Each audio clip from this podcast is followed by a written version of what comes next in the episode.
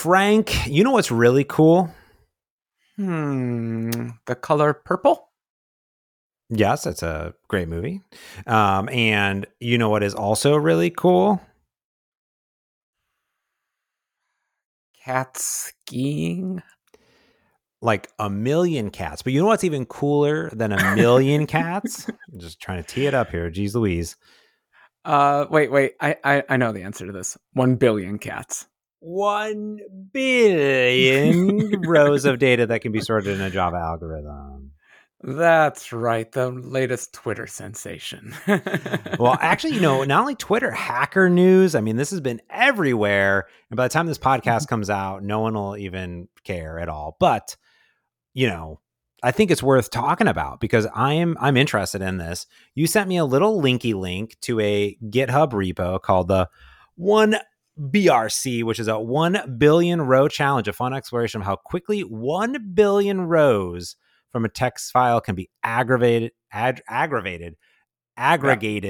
In this case, they did it with Java, but I would like to challenge Gunner over here to say this could be any language. Why restrict yourself to Java? What if you want to open up it to the world of .NET? And I actually think that this is a cool challenge that could be replicated in different programming languages and runtimes that are out there. As a way of looking at how to optimize. Like, I would love the .NET team to actually do this. Like because I got to imagine there'd be some crazy things. I'm actually going to submit this to them. We'll see if what we do a post on this. But anyways, you sent this to me. Here's the entire premise of it, is that you, the task is to write a Java program, or in this case, any program that reads a file, calculates the mean, and max temperature. So there's a billion temperature values per weather station, and emits the results in alphabetical order by station name, blah, blah, blah stuff. Yeah. Sorting, you're calculating, you're doing stuff inside of it. There's right? Not even a sort. Like when I first read the instructions for it, I'm like, you know, these are just like classic programming problems. You're like, I was expecting a sort, but no sort really. It's just aggregating. It's just reduce. You're writing the reduce function from good old map reduce.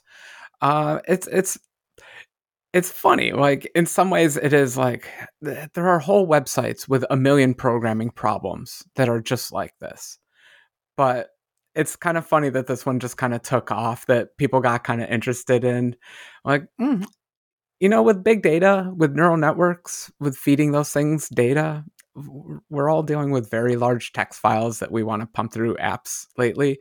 And I think this just kind of hit a little itch / nervous itch of people are like, I am pumping a lot of data through a lot of machines these days. And it would be fun to just optimize a simple yet pretty reflective of the real world kind of problem.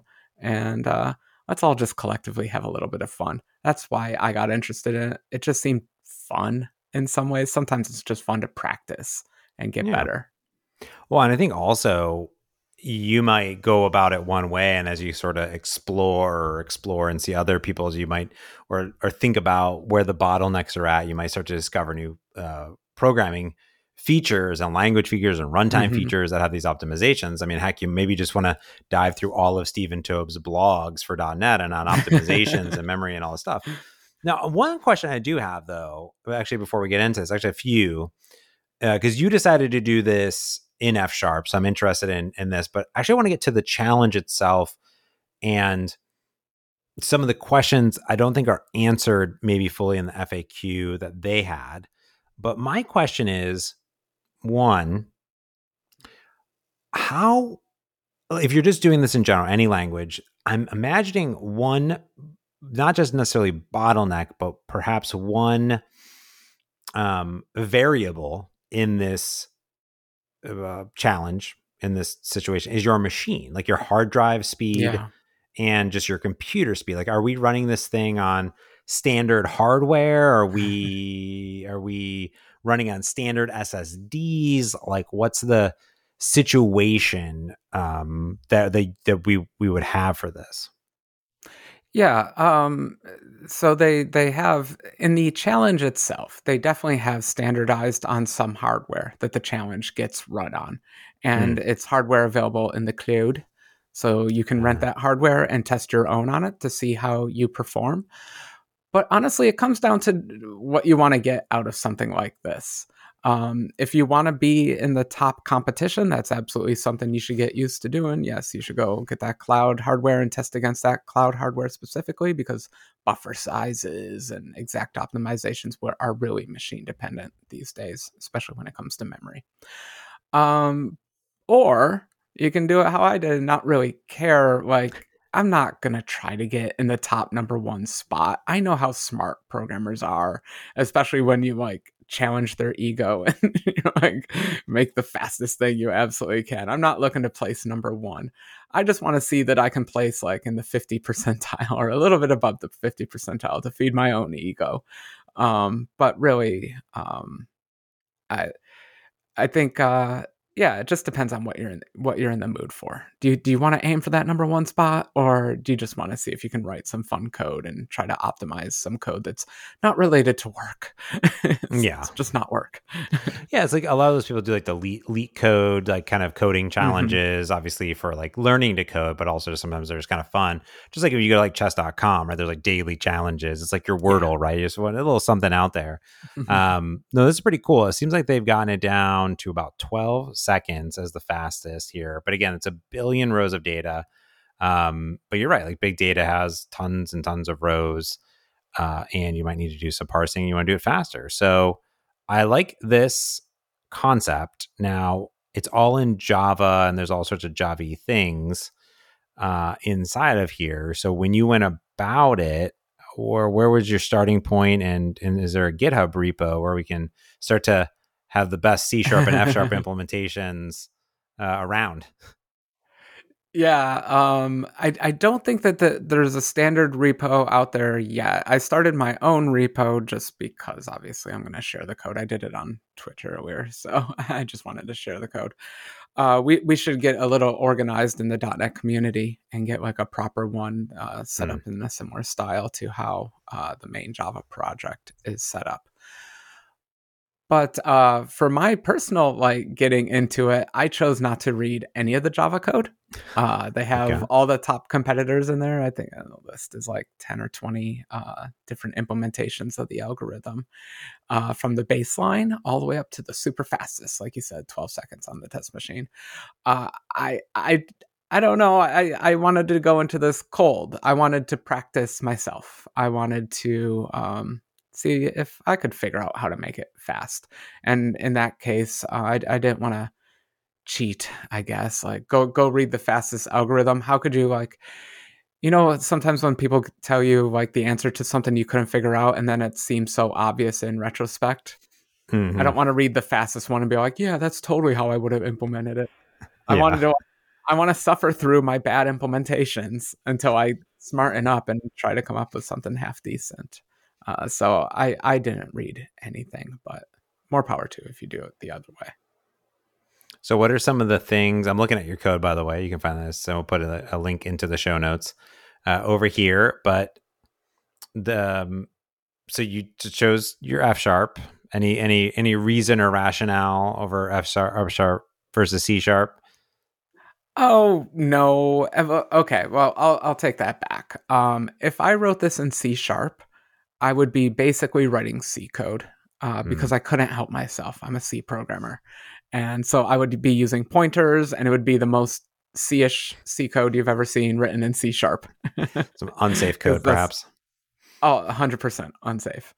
So I did use F# to try to convince myself to write a little bit cleaner code, but I completely failed. I ended up writing C code in F#. So it's a little bit embarrassing, as like, it is definitely not functional code. It is the opposite of that. It is imperative. I just like the F# language too, the F# interactive and things like that.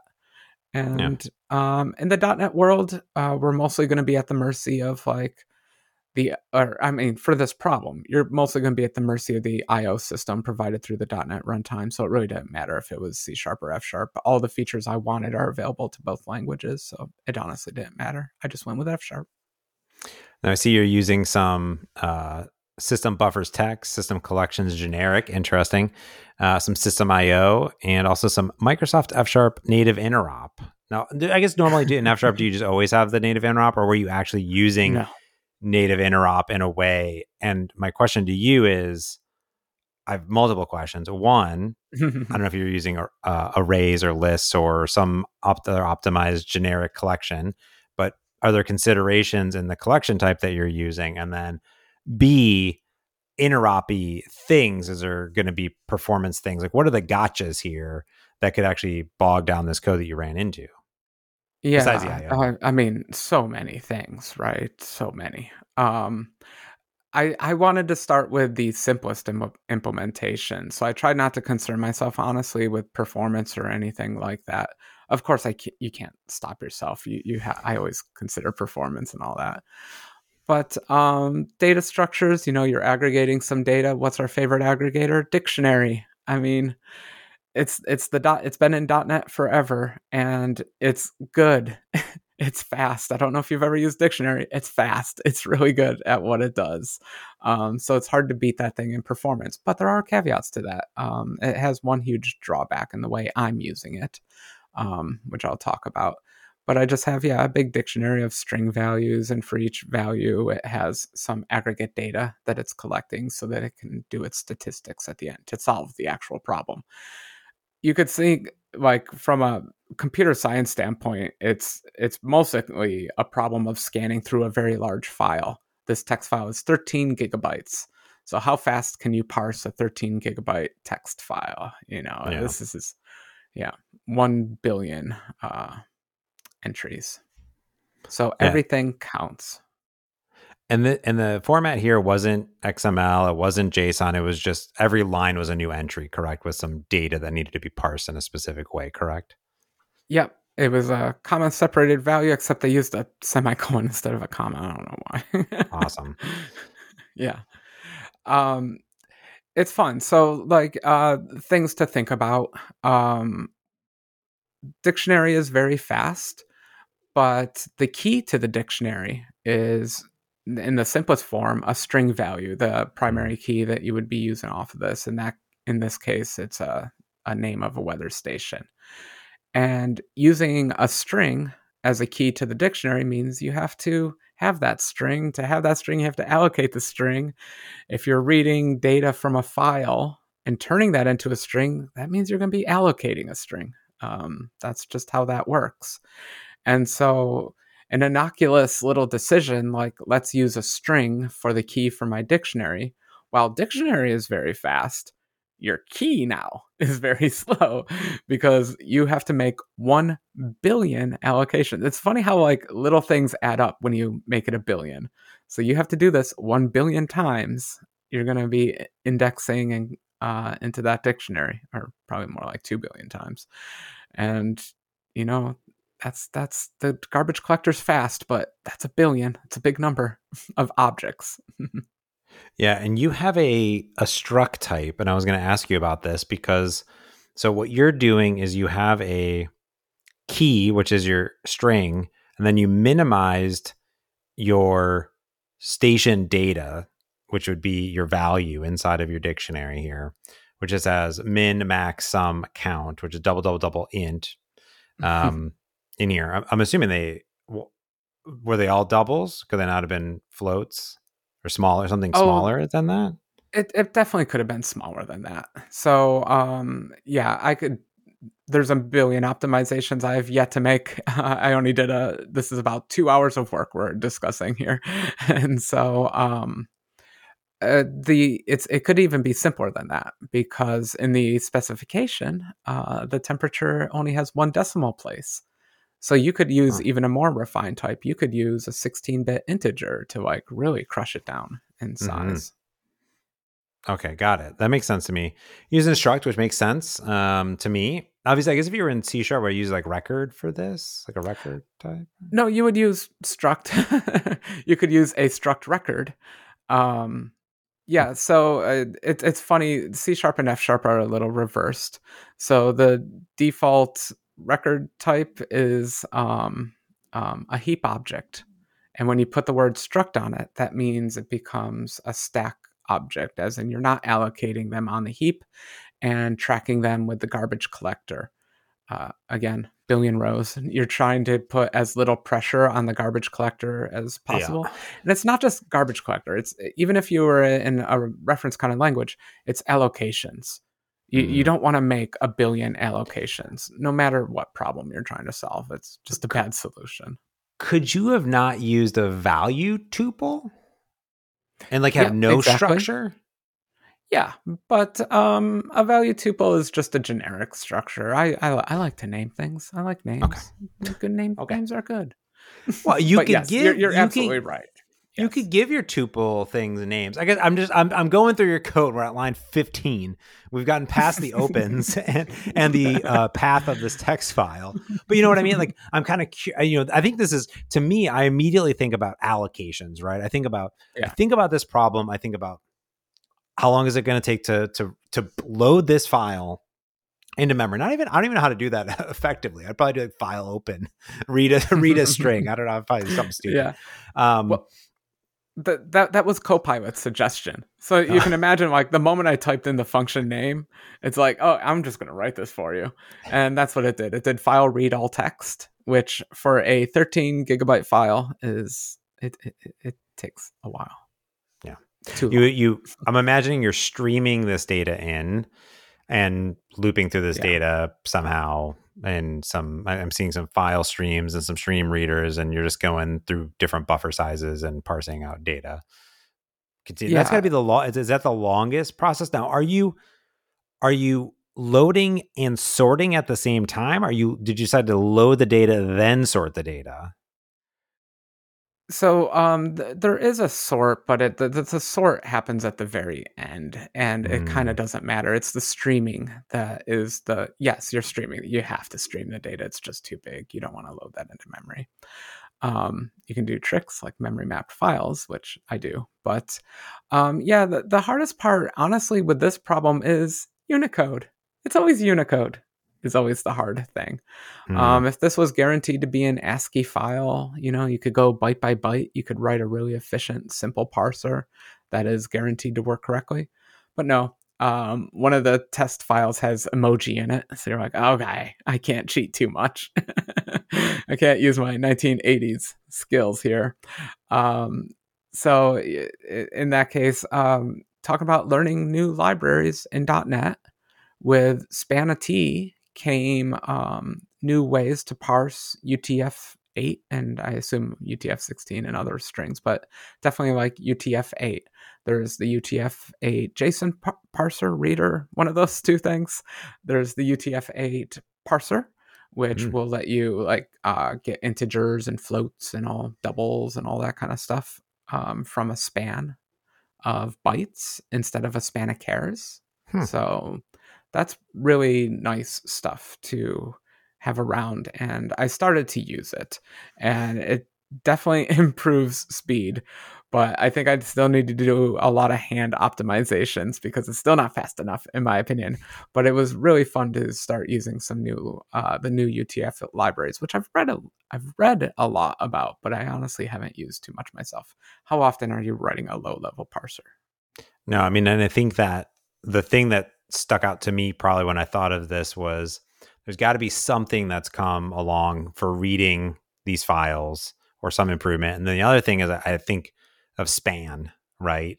Which I, like you just talked about, but like span of T, all these things, people have been talking about forever. The actual runtime uses them extensively for performance optimizations. And I was like, one, if I understood how spans worked at all, maybe I would attempt to tell you how I tried to use them in this problem, but I'm like, I feel like probably a span is something that's supposed to be like really lightweight, really fast, right? And that's why like they use them everywhere because spans are there. So I do see a read-only span inside of here. So I'm imagining that not only did you get to use the UTF-8 parser, but you also got to use some sweet spans inside this puppy. Yeah, I did. And I really like the span thing. Now here, I did run into a fundamental problem with them, but I want to pay them a few compliments first. I was actually a little bit worried using them from F# because a lot of times these new libraries use a lot of implicit conversions.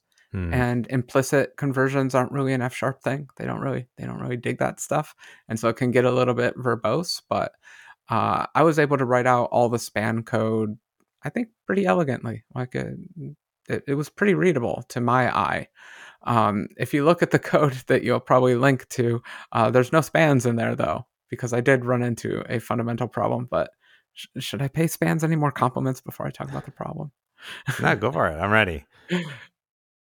The length property on spans is 32-bit, and a 13-gigabyte file has more than 32 bits of bytes in them. And so I couldn't have a span that covered the entire file. Now, why would I want a span that could cover the entire file? Because I used a trick called memory mapping a file into the OS, where you open the file and it acts like there's an actual in-memory buffer the size of that file. It's a really good trick. Whenever you're reading data from that buffer, the operating system itself uses its memory manager to page in the data from the drive, the disk, whatever you memory mapped to. So it's a real low-level, fun, efficient way to read files. But poor span could only do 32 bits, and I couldn't use it in the end. And I was upset because then I had to use pointers, and I would have much preferred to use spans. Yeah. Now, I guess in general with the span, so then that means there's really like no kind of like overhead in the F# world for the span. Basically, you would have been okay if it could have handled it. Yeah. Yeah, I'm pretty sure, because a lot of that optimization happens at the JIT level. F# and C# output roughly the same IL, given equivalent statements. So I wasn't worried at all about that kind of overhead, since all that optimization in the .NET world happens at JIT or native AOT time. That's cool. So as you're going through this, any other like big wins, big gotchas, things that you're like, I wish I'd started this way, or thinking about this other way? Right. So there's two more gotchas. Well, there's three I would like to bring up. Darn it, I wasn't able to get a good profiler working. And I do have a rule, like, you shouldn't do optimization work unless you have a good profiler running. Correct. And I was having a little bit of trouble. I used .NET 8, but I think my system's in a funny mode or something, and I couldn't get good symbols, the old symbols problem, good symbols in the performance report. So I was a little bit sad. I do want to actually work on the problem again when I can actually analyze the code and see what is taking time. But I'm not taking advantage of any multi-threading right now. Oh. And that is a big, big oopsie doopsie. You really need to, even if in this kind of problem, you're kind of I/O bound. You're bound by the speed of the hard drive that you're reading the data from. You're still doing a lot of computation. You're looking stuff up in you're parsing. You're looking stuff up in a dictionary. You're updating stuff in a dictionary, things like that. You really should be doing that. Multi-threaded, I'm not. That was just a time constraint. I didn't have time to make it multi-threaded. And then... Well, what do you think of that? Like, when you're working on a problem, yeah, I would have started with it, which is exactly what you just did, which is like start with, I'm just going to do everything parallel, like very much like right down. Like I'd start at the top and go to the bottom and like see how that goes. Because the problem is you can over-engineer things immediately, and you're like, okay, what about this? Is a thread, and that's a thread, and then all the threads, and then. I don't know. I'm already bad at threads because, that's why I do just mobile development has a single UI thread, and I don't have to worry about I can spin up tasks. But the thing is, like, you're not even talking tasks. You're talking about, I mean, I guess you use the TPL, but you probably would spin up your own. You would be smarter and clever. Instead of using tasks, maybe you would use different threading APIs that are even lower level than that. Oh, yeah. And in this case, you do the classic look up how many CPUs are on the machine and allocate that number of threads. Because there's a balancing act of oversubscribing to threads where your task switch time increases. So there is a sweet spot, but it's usually somewhere between number of processors divided by 2 and number of processors. So you just play around in that space, create that number of threads, and start feeding them work as fast as you can. So that's what you absolutely should do to take advantage of the machine. But fundamentally, I would completely change how I'm currently even approaching the problem. What I'm doing right now is I'm looking for a line, looking for the split character, creating a string, putting it into a dictionary. That's all slow from like a performance point of view. Yeah. You're doing way too much work that you really don't need to do. So what you would really do is write a proper parser for this. You keep a little state machine. You remember, okay, I just saw a semicolon, so now I can assume the next character is going to be a space, a minus sign, a number. And then you put a switch statement for that. And then you're like, okay, now I'm looking for a dot. Is it a dot? No. So it's an if statement and then a switch statement and then an if statement and then a switch statement. And you just repeat this until basically you go mad. Yeah. But you can do this. You can write a depth first parser by hand, character by character. I've done it. It's painful. But in the end, you get the fastest little machine you've ever seen on the planet. Because the one nice thing about this competition is there are a lot of weather stations. I think there's 1,000 or a few thousand. It doesn't matter. You hard code each one of those into your little program. And so your problem becomes this. Divide the data set by the number of processors you have. And then you painfully write over the course of many, many, many, many hours, a hand parser that interprets every byte given the previous byte. And you will have the perfect solution to this problem. And I really have to decide, am I at a point in my life where I really want to do that? But gosh darn it, I think I just might be. Yeah. Oh, I also saw that you have like, sequence.sort by, like, are the built-in sortings, like if I'm in C#, I'm just using like link, right? Like, are the built-in sorters going to be as optimized as me doing custom things basically at this point? Oh. Like, how does that work? Well, no, never. But you have to think about the actual problem you're trying to solve. So in this one, for 1 billion lines, I have to accumulate some statistics. At the very end, I need to print those stats out in a sorted fashion. But there's only a few thousand entries that need to be sorted and then printed. That code runs in a millisecond or 2 milliseconds, whereas this whole set of code is running in terms of minutes. So the millisecond it takes to run the nice, elegant link, sort by, all that is irrelevant because the time is in the other code, is in the streaming code. So it's one of those things where, like, if it's 1,000 rows of something, pretty much no matter what code it is, it's going to run nicely. So type out the nicest, prettiest code that you can read in the future. Don't optimize that stuff. Optimize where it matters. Don't bother optimizing where it doesn't matter. It's not worth it. So does this problem, no matter what programming language and runtime you're using, does it really just come down to how fast you can read the data from the file pretty much and parse those data? Is that the real problem?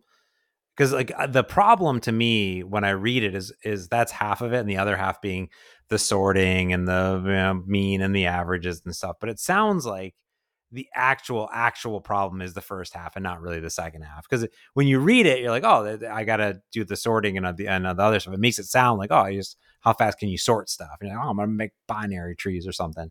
And then I'm never going to make a binary tree. But you know, so you're, it's really sounding like the first part is the actual issue at hand.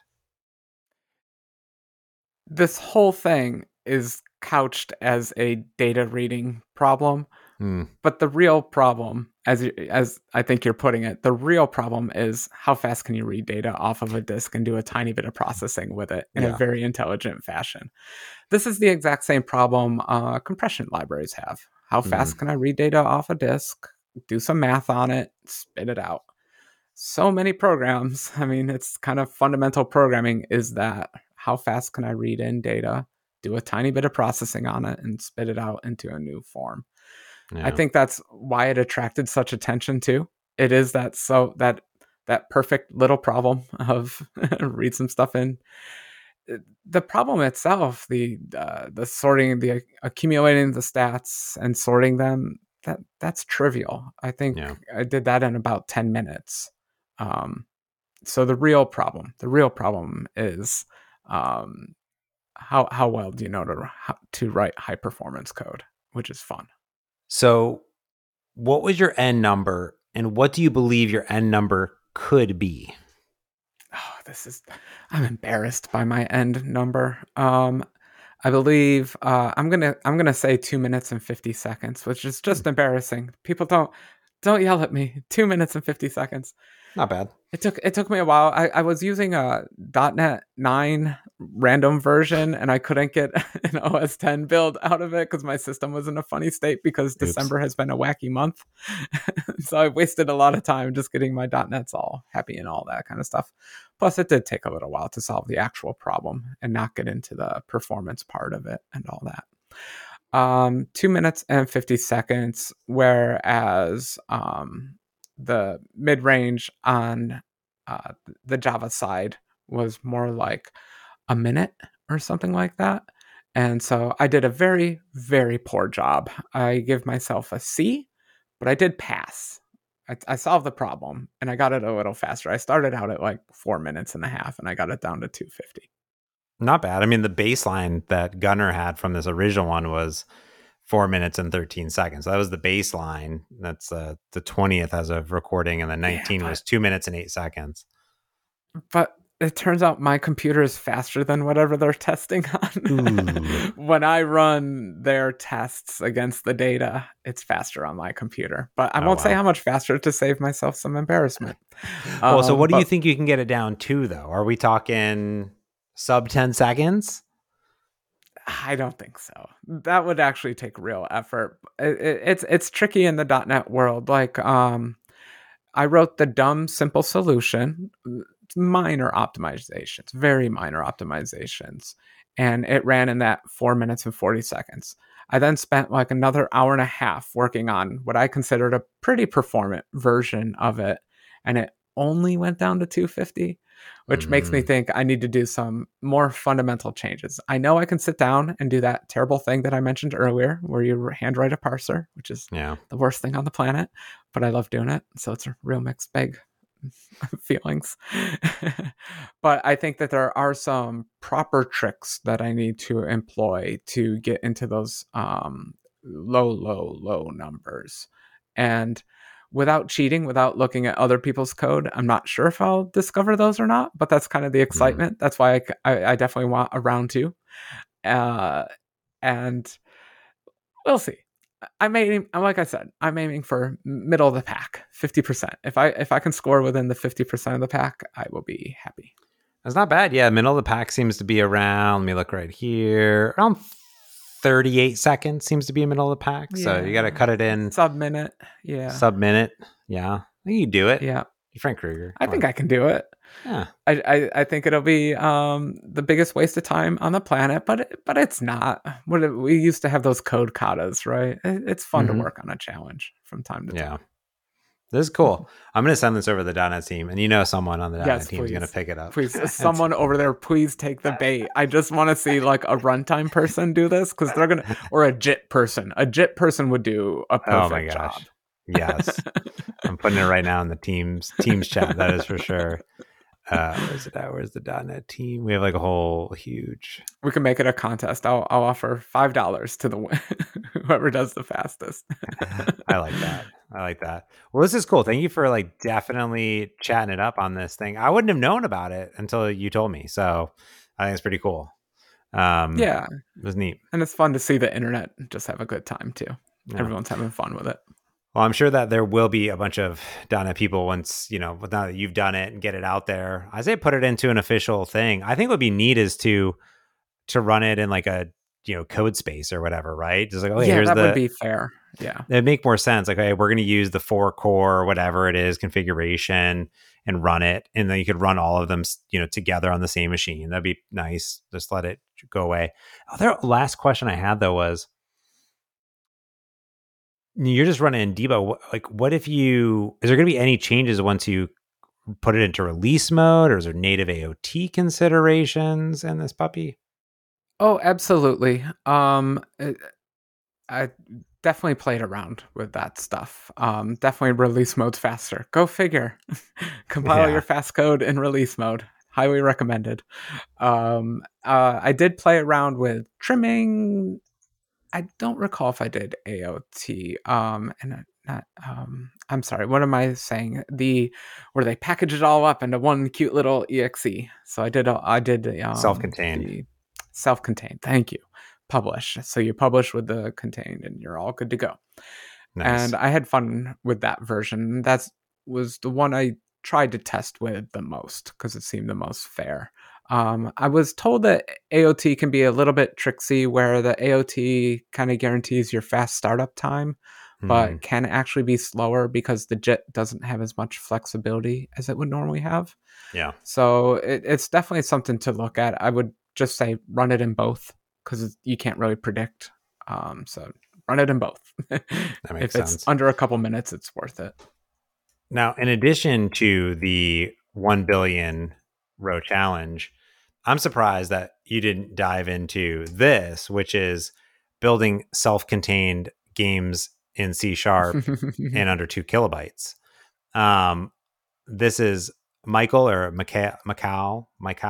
I'm going to do a video with him on this specifically. Awesome. This is a follow-up to his previous one, which was from 4 years ago, which was building a self-contained game in C# and under 8 kilobytes. Now it's under 2 kilobytes. In fact, it's so small, it fits into a QR code, which is awesome. Wild. So I'll put a link to that as well. This kind of blew up a little bit on the internet too. Oh. And it's a full game that like runs. It's code that I do not understand. That is for sure. It's very fast. There's screen buffers and there's all sorts of crazy things, but I'm sure you understand it, Mr. Low Level. Oh, it's the bitmap info struct, James. And I'm really not joking here. You don't know your bitmap info header? Like, come on. What kind of Windows programmer were you? From the days of yore. Everyone knows bitmap info header. That's how you create your DIBs, your device-independent bitmaps. Mm-hmm. That is the best way to blit to the screen. I remember all my old Windows programming. I love this. We probably should do a whole episode on it, but I guess you're going to beat us to it with your YouTube and all that stuff. I think so. Yeah. It's very exciting. I saw the game in an animated GIF or something like that, and it was very high res. It's like very simple graphics, but I love high res vector graphics. So yeah, I hope everyone will check out the 2D. Not 2D. I was going to say Wolfenstein style game. Wolfenstein 3D style 2 kilobyte game. That's what I meant to say. That's cool. All right. Well, go check out these. I'll put links into the show notes for all of them. And we'll see how much faster Frank has gotten the F# code the next few days. See if he beats his time, and we'll report back. So stay tuned, stay subscribed. I think that's going to do it for this week's Merge Conflict. So until next time, I'm James Montemagno. And I'm Frank Krueger. Thanks for watching and listening. Peace.